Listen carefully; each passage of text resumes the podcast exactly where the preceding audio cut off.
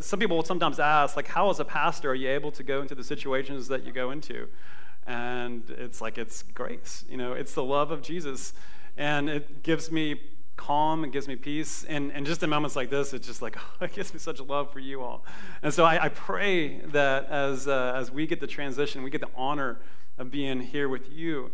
Uh, which it's an honor, it's a blessing. You guys are treasures. Um, that you feel the love of Jesus Christ Himself uh, poured out uh, every moment that I'm here and always, and that it forms you into that, that same love.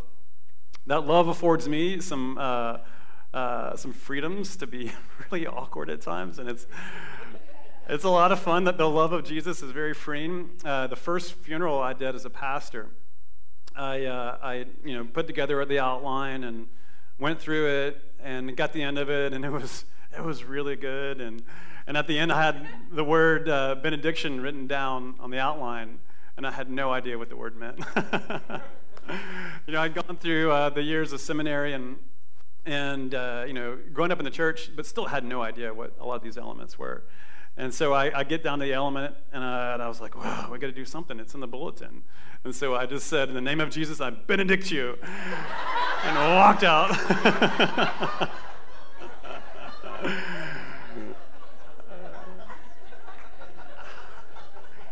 I did it with confidence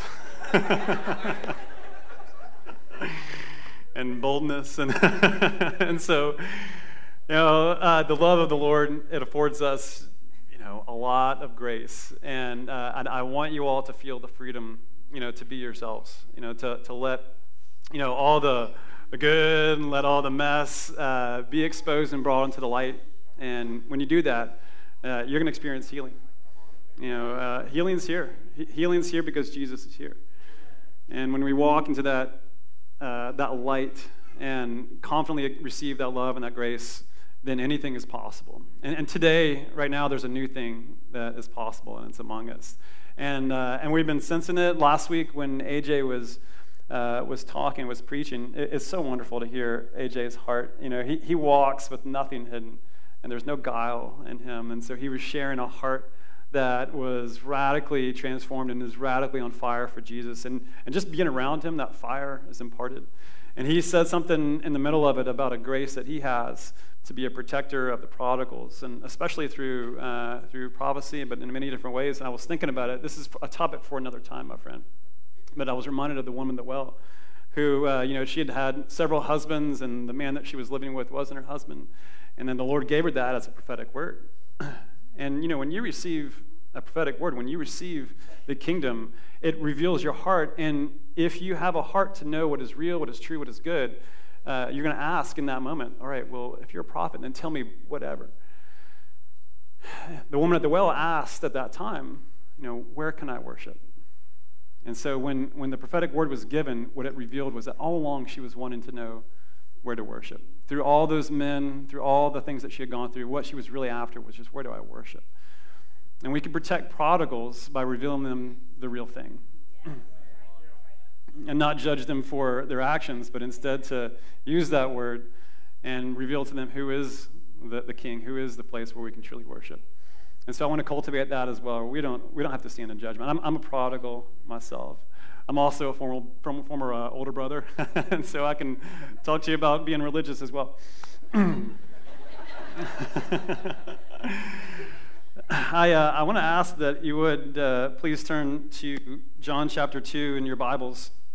I'm going to I'm to speak initially out of, uh, out of John, and, uh, and then I'm going to go back into Exodus, and then we're going to go back to John chapter 2. And a lot of times you'll notice that when in the New Testament, Jesus, whoever else is speaking, they're referring to something that's happened before. And so, if we can just get in the habit of, of looking back a little bit, of, of opening up our word more and more, we'll begin to see the deeper meaning that's going on and really catch what it is that the Lord wants to communicate. And in this passage, it's, it's one of my favorites. You, you guys know this is, uh, these are the words of God. This is the word of God that created everything the universe, created you. You're uniquely made to fit the word of God snugly within you. And so when you hear the word of God with your heart completely open, you'll feel the fullness and you'll feel completeness. And so be careful how you hear, Jesus would say. And so these are the words, this is the word of Jesus.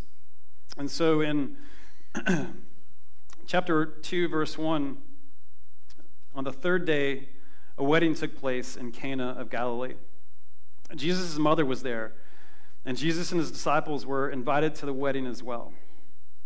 When the wine ran out, Jesus' mother told him, They don't have any wine. What is this concern of yours to do with me, woman? I don't suggest saying that, you know. Uh, just to know that in the context that was a, a, term of affection, a term of endearment. It, you know, it's just it's a cultural thing, okay? You know, and so can we make that into a cultural thing here? I am not going to bring that note. So Jesus asked, he, he asked that question. he said, uh, "My hour has not yet come. Do whatever he tells you." His mother then told the servants. So now six stone water jars had been sent there for Jewish purification, and each contained 20 to 30 gallons. Fill the jars with water, Jesus told them. And so they filled them to the brim. And then he said to them, Now draw some out and take it to the chief servant. And they did. When the chief servant tasted the water after it had become wine, he did not know where it came from, though the servants who had drawn the water knew. He called the groom and told him, Everyone sets out the fine wine first. Then, after people have drunk freely, or drunk their fill, or drunk enough, or even too much, some translations say, the inferior uh, is brought out. Um, but you have kept the fine wine, the best wine, until now. Jesus performed this first sign in Cana of Galilee. He displayed his glory, and his disciples believed in him. So I want to bring us into that, that story a bit and uh, begin to unpack some things. First of all, we know that the hour for Jesus had not yet come. And so, why was it that he would do something before his time? What would draw him, what would compel him to do that? And, you know, many people say, well, he was honoring his mom, and I think that's fair to speak into that. Uh, but I, I want to get more actually to, I think, what was in Mary, what was in her heart to, you know, describe what I think was actually motivating Jesus more fully in that time. Some of you may know that the word Mary in the Hebrew means bitter. And this is the first sign that was given in the Gospel of John. There were seven signs that were given to validate that Jesus came from the Father to reveal his new covenant and new kingdom with him. The first sign, a woman named Mary, a woman named Bitter, asked Jesus to turn water to wine, and he does. The last sign, the seventh sign, if you guys remember from John 11, was when Lazarus was raised from the dead. Lazarus' sister was Mary. Mary means bitter. Mary was the one who had the spikenard ointment, the oil, and spread it over the feet of Jesus. And Jesus said, For now, from now on, for all of history, people will remember what you've done, for you've worshiped me in this way. Uh, and so bitterness had become worship. After the last sign, there is the actual resurrection of Jesus, which is the eighth sign. And it marks the new day and the new beginning. Eight is the, the, the symbol, the number of new beginnings in the scriptures. The first person to witness to the resurrection, can you guess her name? Okay. Uh, what's going on here? Mary means bitter throughout the uh, entire Old Testament. That, that was a picture actually of woman.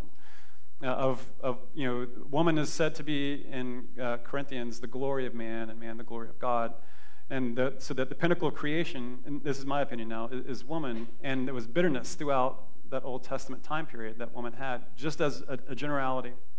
Here Jesus comes along, and through the main signs that he has, he returns bitterness and the pinnacle of creation into glory. And they're the first to notice it. It's always the woman who's the first to notice it. yeah? Amen. Okay. so, in this concept, or in this, uh, this passage, in the context here, Jesus, he had come out of the, the desert, out of the wilderness. He had been given the Spirit before he went in, into the desert, and he was told, This is my son in whom I'm well pleased. And then the Spirit told him to go into the desert to be tested for 40 days as he fasted, and the devil came after him with everything that the devil could. Jesus came out of the desert, out of the wilderness now, with the power of the Holy Spirit. And Luke records that people came all around him. They, they heard of his testimony, and they, they, they came around him. And so, coming out of this place, the first miracle that he does is very, very important, and it's done by his own mother. His own mother initiates it. And so, let me give some context to this. We're going to we're gonna peel back a little bit further. If you would, we're going to come back to John 2, but I want you to, if you would, also turn to Exodus chapter 15. Exodus being the second book of our scriptures. At the very end of Exodus 15, Moses has just then delivered the people from bondage in Egypt. And they crossed through the Red Sea. All right, so they've been told, this is my, you know, they haven't said specifically, this is my son, but these are my people now. I will be their God. And now I will bring them into the desert. And so I just want to see, help you guys to see a pattern that's going on here. And the first place they go to, the very first place they go to, is a place called Marah, which is the same word for Mary, which means bitter. Okay. So there in verse 22, then Moses led Israel on from the Red Sea, and they went out to the wilderness of Shur. they journeyed for three days in the wilderness without finding water. They came to Marah, but they could not drink the water at Marah because it was bitter. That is why it was named Marah. The people grumbled to Moses, What are we going to drink? And so he cried out to the Lord, and the Lord showed him a tree. When he threw it into the water, the water became sweet or drinkable. And God made a statute and ordinance for them at Marah, and he tested them there. He said, If you will carefully obey the Lord your God, do what is right in his eyes, pay attention to his commands, and keep all of his statutes, I will not inflict any illnesses on you that I inflicted on the Egyptians. For I am Yahweh who heals you, or is your physician. Then they came to Elim, where there were 12 springs of water and 70 date palms, and they camped there by the waters. This is the first mention in the scriptures that God is healer. He had said earlier in Genesis to that I will heal his family, but this is the first time that we actually, God describes himself as healer. And it's the context, within the context of bitterness. All right, so if you all know your Bibles well, you'll know that, uh, that land itself is a representation, oftentimes, of our own soul. Wilderness, in particular, is a representation, it's a metaphor for our own soul. And so, oftentimes, you'll see Israel and the prophets, but also in literal history, going through a wilderness time period to describe what is actually in their soul and what is being purged out. For the wilderness time period, 40 days and this kind of stuff, is to, in 40 years, is to test out and to remove everything that is not supposed to be there. There's also other images like mountains, like valleys, like the promised land, which is also an indicator of our own soul. So we go from wilderness into promised land as a representation of what we do throughout the life of our Christ, uh, going from wilderness, from going to emptiness, getting it all tested out, and we go into the promised land. So it's just, it's a metaphor to help describe what our spiritual journey is like. And in the, the weeks ahead, you're going to see that unpacked more and more because it's been put on both John's heart and my heart to begin to really unpack what this means as part of our own transformation and growth pathways here at the church. So, and, and you guys know that the ocean or the sea, big lakes, that kind of stuff, is a representation of the, the spirit within us. And so, you dreamers in the, in the room, you know that, you know, uh, you know these things well already. But we're going to have some fun unpacking this also as just ways to anchor where you are personally in your journey. The first person, the first place that the Lord leads the Israelites to out of Egypt is a place of bitterness is to show them a mirror that what is actually going on in their own soul through sin is, is bitterness. They, they had been enslaved for generations. They had come to a place where they, they, were, they were bitter. They didn't know their father, they didn't know him as a father. And the results of it is, pain, is, is sadness, it's, it's sickness within, which then links to sickness around them. And, and so God mentions himself first as healer, physical healer, in the context of an inner sickness that's there. Okay? the they gradually going to come together more and more throughout the Old Testament until they fully are realized at the same time in history in Jesus. Jesus, when he would heal, he would heal both at the same time. as has happened with you many times, maybe we'll get the, the, healing physically first, and then we work out our salvation, and we work, work out our, our, our, souls. As has happened with me and many others, and many other times in my own life, sometimes I'll get the, the soul healing first, and I'll grow into that. I'll grow into joy, and then the physical healing will come. But over the course of my life, I'm expecting there to come a time when they, it all converges. And I've got that anointing, that glory to go out and in a moment heal both. That's what I'm aiming at, the fullness of Jesus. All right? And so, and so we're beginning to, to align ourselves as a body into this. And so we have to understand how we can therefore partner with God and how He's revealed how illnesses, how sicknesses are, are treated in His mind's eyes, in His heart. And so He tells us that if we listen to Him, if we obey what He's saying, if we do what is right, then we will not experience the same illnesses that came upon Egypt. And so that's an awesome promise. All right? I want to know what in my life is there that's getting in the way of that. I want to know what bitterness is there. All right? And so there's a process I want to uh, kind of unpack for you. When I began my time in, uh, you know, in seminary, I didn't know any of all this stuff that was going on. I just would sit there in the presence of Jesus. And he would take me to places that I didn't even know were there. And the first of which that I want to point out was when uh, I, was, I, was, I, was, sitting with the Lord. I, you know, sometimes I'll just kind of lay down. I, I, process better just on my, my back, and it feels good. and, so, and so I was just hanging out with Jesus and uh, relaxing in his, in his spirit. And, uh, and so I was trying to get to a place of stillness, but I was having this, this like sadness, this bitterness keep coming up I'm just feeling alone. And it's like, oh, Lord, what is that? And, and he's like, I'm glad you asked. And and he, uh, and, and so if I can you know, put another picture out there for you without adding too much, um, every part of our soul is made to be fitted with the Word of God. The, the Word of God isn't a, a, black and white, you know, uh, piece of paper, you know, thing, written word on a piece of paper. it, it is a living essence. It's a spirit, uh, and and so His visceral, tangible, thick, Holy Spirit Word is meant to fit into our soul in a unique place. And we've got a multitude of them. We are, we are complex in, in the same way that God is. We, we have aspects of our, of our soul like acceptance, like unconditional love, uh, like harmony, as Harold was saying, uh, that are meant to be fitted with and filled to completion with the Word of God. And, and perhaps we can look at it like this. You know, maybe it's a wilderness, maybe it's a landscape, maybe it's a promised land.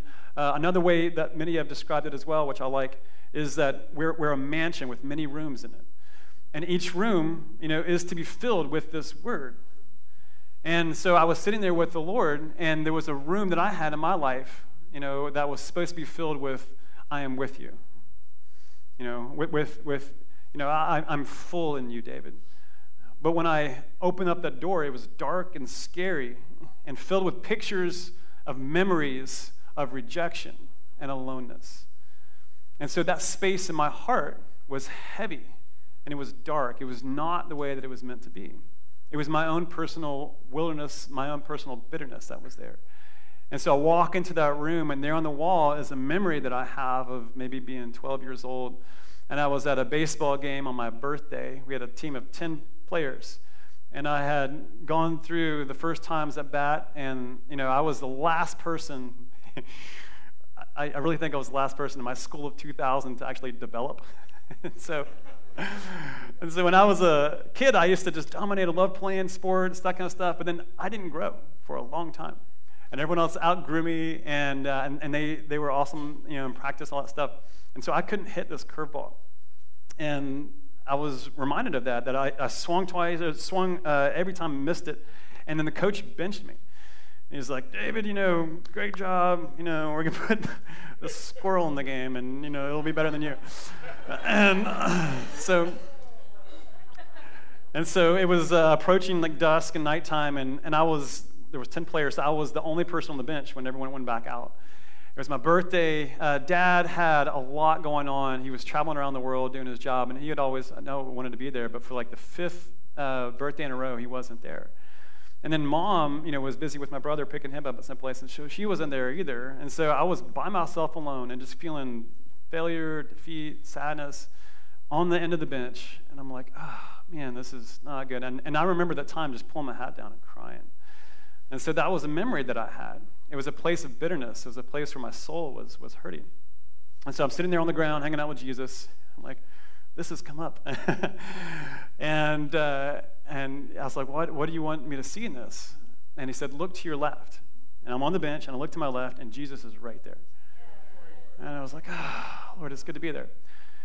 How do you guys, you know, um, how, do you, how much do you guys know that, that you're not defined by your past um, at all? You, you actually, there is no past. There's only right now what you have. And so I, I, was carrying stuff in the past, but it, was, it wasn't mine to carry any longer. And it never really was meant to be to begin with, and the Lord is wanting to show that to me.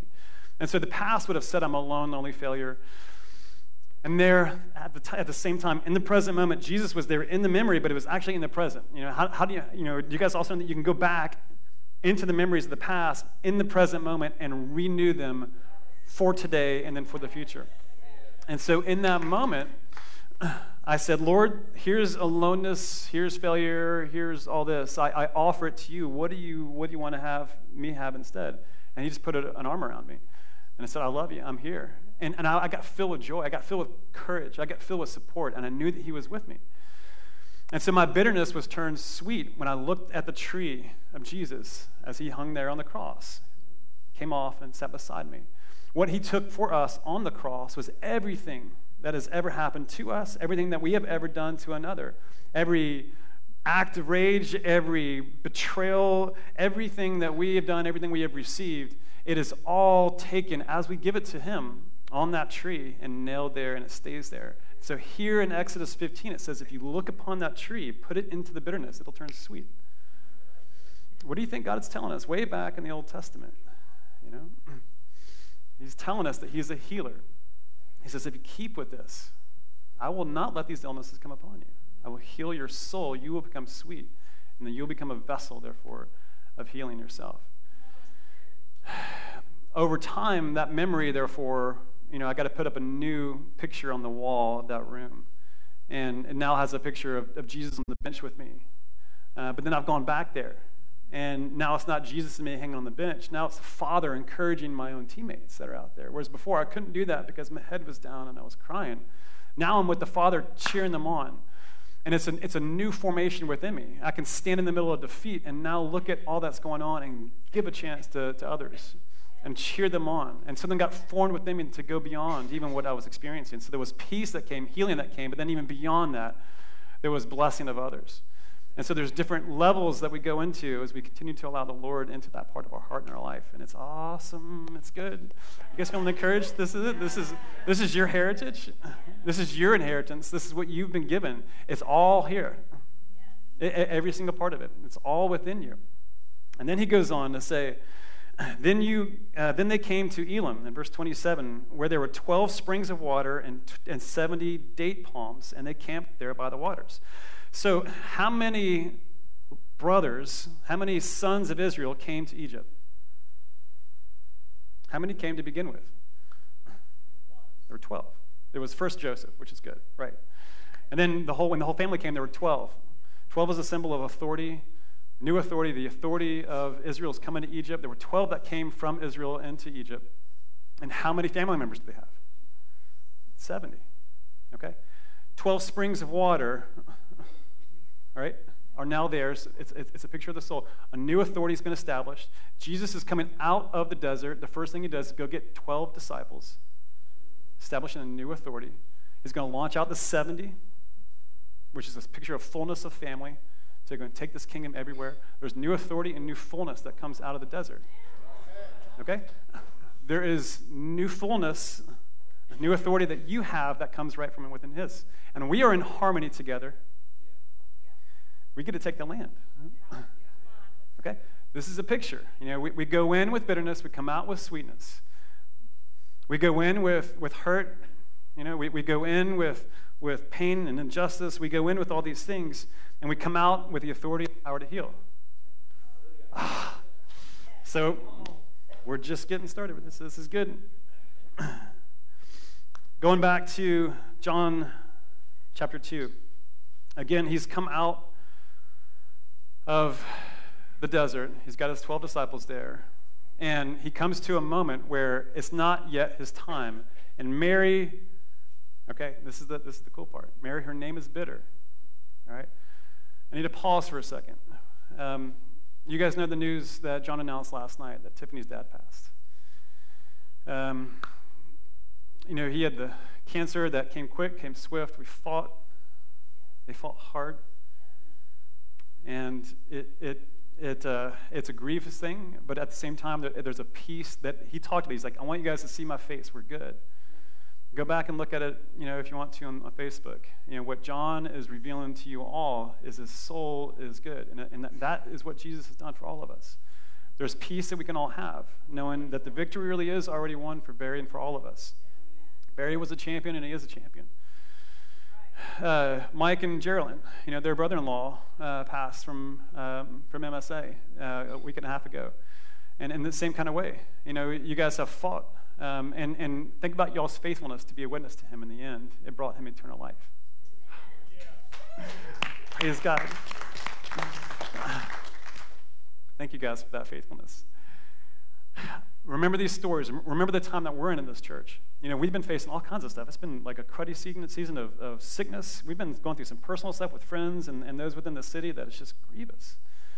And, and, and things look at times like just bitter everywhere. I mean, you guys know what we're talking about. If you, if you open up your eyes too wide and look around you, and then you're like, ah, I know, it's there's a lot going on right now. There's a lot going on in our nation, and, and it can look overwhelming. Where do we focus our eyes is really important in this time. And so let's focus our eyes right now into this text because it's, it's powerful. It's, it's so powerful what I believe happens here at Cana when new wine is about to be poured out. Jesus is there, Mary is there. Who's missing? We know at the end of this story that Jesus is on a cross and he looks to John and he says, Mary, behold your son. Son, behold your mother. That was something that a, an eldest brother would do to ensure the care of his mother when there was no father. Jesus had lost Joseph sometime before his ministry began. Jesus had watched his dad die. Okay? Jesus was there knowing that he was called to be the Savior of the world, the Messiah, the chosen one, where the anointing, the Holy Spirit would rest upon him, and he was going to perform works that for the rest of creation would shake the foundations, and to this day they continue to be shaken. He established a new covenant, a new kingdom. He knew that that was his calling, knew that it was his life, and for a season, because it was not yet his time, he could do nothing for his dad. He had to watch him die. His son, his, his father Joseph, by all accounts, was a righteous man. He listened to the voice of the Lord, as it said in Exodus 15. Remember, he, he took Mary as a bride through the dream, and then he took Jesus to Egypt through a dream that the angel Gabriel told him to go. And then out of Egypt, he was told again in a dream to come back to Israel. He was faithful. We don't know what happened in the meantime, but by all accounts, he was a good and righteous man. And so what happened to Joseph was illegal in my, in my view. It, it should not have happened. There should not have been death at that young of an age, in my opinion, in that as I think we have seen with, with Barry and, and others. And so, what do we do with that? And I think what I want to point out in this passage is, is exactly what we do with that. For Jesus is there, but also Mary's there. Mary is at a wedding without her husband. Okay? Mary's at a wedding without her husband. Mary, whose name is bitter, is at a wedding without her husband. What do you think she's thinking of? What, what, do you think? What, what, do you think was on her heart at, at a wedding? Do you think that she was remembering back at when she was betrothed, when she was to be married? Remember, she didn't have a wedding. Before she was to have her wedding, yeah, there was a year long time period in that time where you were betrothed, and during that betrothal time, you were there to see if it was going to work out, and then you would have the, the consummation, you would have the wedding feast, and, and they never got that because Mary was impregnated beforehand by the Holy Spirit to conceive the child of God. So they had to flee. They had essentially they had to go down to Bethlehem, and then they had to flee after that. And so they were ostracized by all accounts in Nazareth, and so they never returned there. You know, they, they stayed in Bethlehem, and then they came back. Mary was at a wedding that she was never able to have, in my opinion. And she's there thinking about her husband, I'm guessing, I'm just trying to put some context possibly to this. And she goes to Jesus, knowing that this is the man now has come out of the desert with power from on high. Uh, knowing that this man now, her son, is the reason why they suffered all that they suffered. And she turns to him, you know, and, and, and instead of making anything about herself, what does she ask for? She asked that they would take the water and turn it into wine. Wine is a symbol of gladness, a symbol of joy. Not only was Mary not embittered, she had spent her whole life with Jesus, storing up the Word of God within her. She wanted to release joy that she wasn't able to have.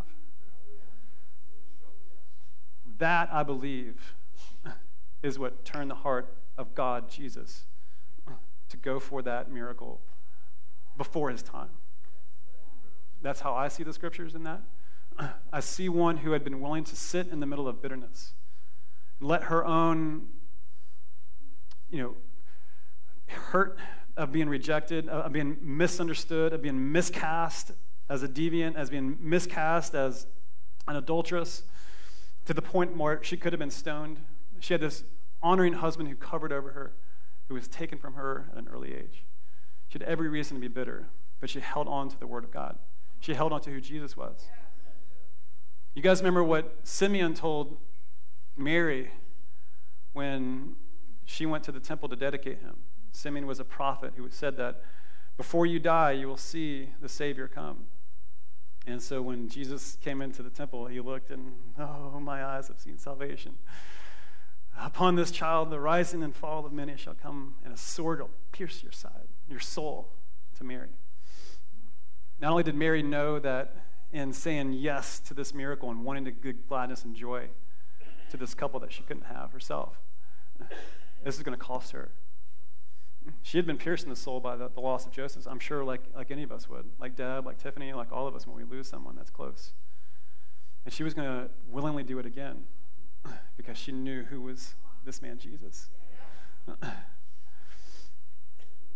ah, the heart of Mary in this. This heart releases the first sign that was going to be the beginning of a ministry that was going to change the world. From a heart of a woman who saw the glory of God before any man did, in my opinion, and was able to take her bitterness and, as a, as a prophetic symbol, renew bitterness into sweetness in the end. Uh, this is our God.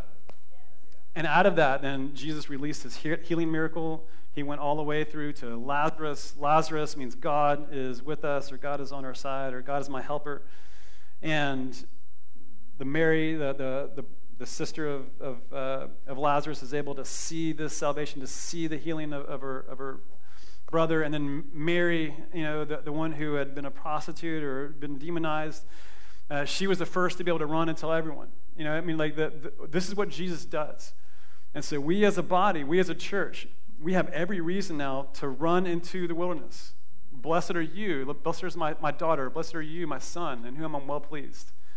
Now go out there in the wilderness. Let's tackle this bitterness that's there. Let's go after these fears. Let's show the devil that this word cannot be understood and it's not going to be stopped, and you are going to be whole and you are going to be healed. And because of what you have done, you are going to have authority to release our Jesus to bring about his kingdom everywhere you go. You are the vessels that turn bitterness into sweetness. That's within you. That's the Jesus that is within you. That's, that's what unlocks his heart everywhere you go. And so, what, what is all the, the, the point of this? Is as you do this, you position your heart to be one who can intercede for the things that you yourself have not even yet received. Mary was going to have to anticipate her great wedding feast, just like Jesus was. Jesus, you know, he, came from parents who didn't have it, and then he himself wasn't going to have it because he didn't have his bride, and he's not going to have his bride until he comes back. And so the two of them combined knew that they were never going to taste this wedding wine on earth.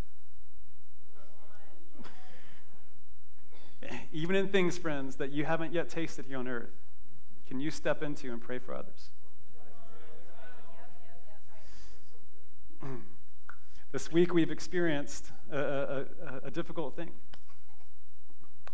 Can we step in even today and go after it for others when we haven't yet seen it?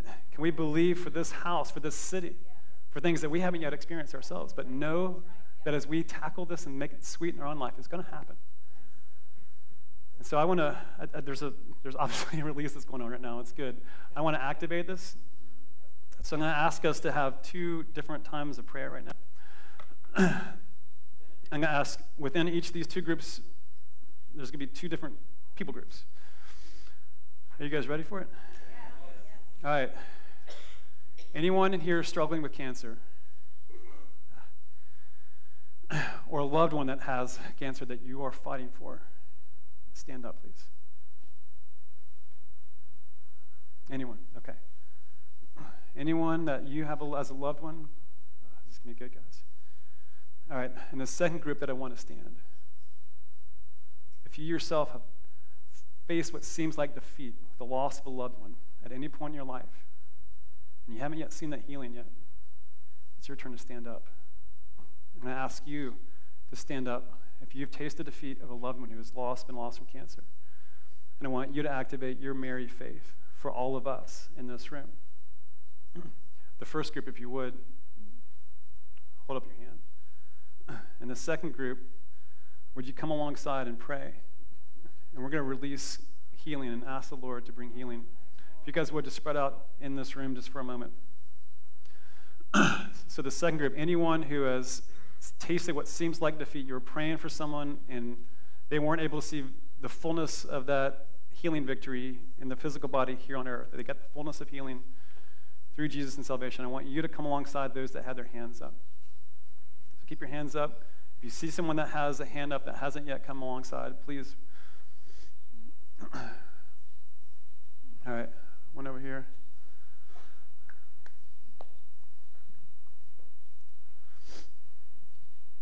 There's one back over there. If you wouldn't mind someone coming alongside, and we're going to lay hands and pray healing.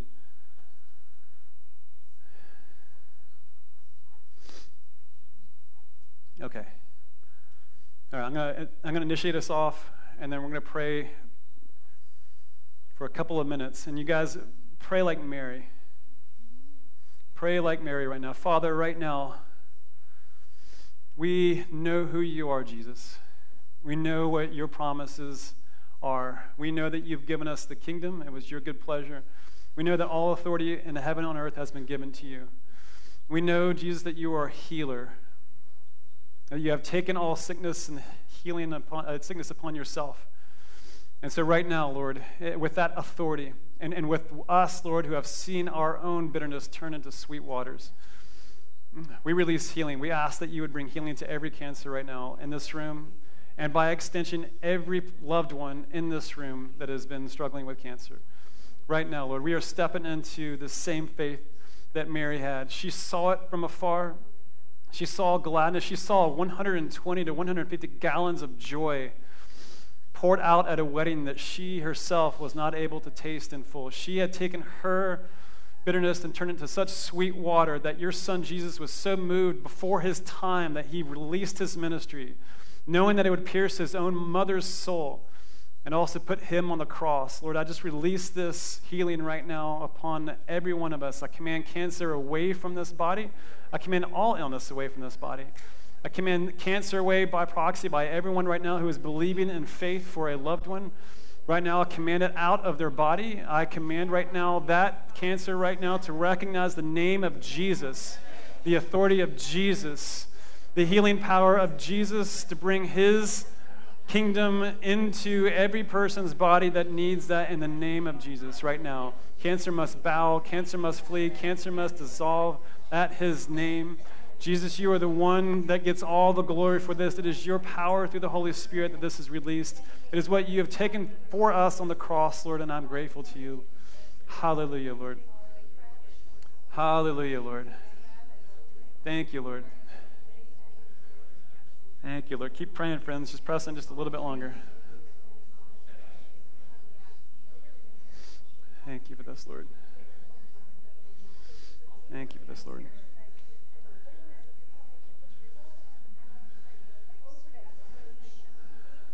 Thank you, Father. Thank you, Father. Thank you, Father, Lord. Ah. All right, friends, this is good. This is good. Thank you all for this. We're gonna we're gonna transition to a second group now. I, I, this has been on my heart now for several weeks. Excuse me. The second one's for for marriages. If you want to take your marriage from an eight to a ten, if you want to take it from a one to a four, if you're engaged and you want to get set up, I want you to receive the blessing of Mary today. Okay? And so, for those in that situation, you, know, you want to go from an 8 to a 10, a 1 to a 4, wherever you are in between, if you're engaged to be married, I ask that you would stand up. That to be a lot. that's health, that's hunger. hunger will be satisfied. We're going to have the most outstanding marriages in the city. The second group that I want to stand up, there's going to be a lot here. We might just pray in, in tandem. The second group that I want to stand up, uh, those who, when you were a kid, you didn't see your parents' marriages healed or whole, I want you to stand up. Or if you yourself have experienced a, a marriage that, that just it didn't make it, it, it was not what you had wanted it to be, I want, I want you to be also in this. You guys are, are our Marys right now, okay? The first group, if you would, raise your hand. We may just have to because there's wonderfully a lot of y'all. If y'all would, the second group, if you would come alongside, and I, I want you to press into it. That which you have not yet seen, or maybe that which you already overcame, I want you to now step into as well. And with that same blessing of Mary, I want you to release this over all the couples that are in here. Are you ready for it? Okay, Father, right now, Lord, you're the, the great symbol that your son Jesus came to show us what heaven on earth is going to be like as a wedding feast. And to, to, to bring it about, you release new wine. And so, over every marriage right now in here, Lord, I just release new wine, the new wine of your kingdom, and also the promise of the new wineskin of their souls being redeemed and renewed according to sweet waters. That the old bitter thinking, the old bitter ways, the old bitter feelings, now must die and they must pass. That time has come, that time is at end because the new wineskin of a soul that's able to take on fresh wine, fresh hope, believing the best in your spouse, seeing them according to the Spirit, no longer according to the flesh, seeing them according to the finished work of Jesus Christ, mature in them, shining, radiant, mature, wise, self controlled, hopeful, joyful, at peace, gentle and quiet, still and hopeful, full of righteousness in every single action. I release this upon all the spouses in this room, Lord, in the name of Jesus Christ, Lord. I ask that Mary's prayer of joy and hope be now established as foundations in every marriage in this room and in this congregation now and forever in the name of Jesus. Lord, and we release this over the Queen's city, the, the Queen's city right now, Lord, that this be a place where the King comes back with his new wine and establishes now new thinking your kingdom thinking, Lord, of emotions, Lord, of the mind and of the will, so that we can have your fullness here on earth, Lord, without measure, according to uh, Ephesians 4, Lord, that we would be this church. I thank you for this, Lord. I thank you for this, Jesus, Lord. We need wisdom for this, Lord. I release wisdom to reign here in life over these couples, Lord, over all marriages, Lord, but also for all of us, Lord. And so, for everyone in this room, Lord, married or unmarried, Lord, I release and ask for this new wine to be given, God.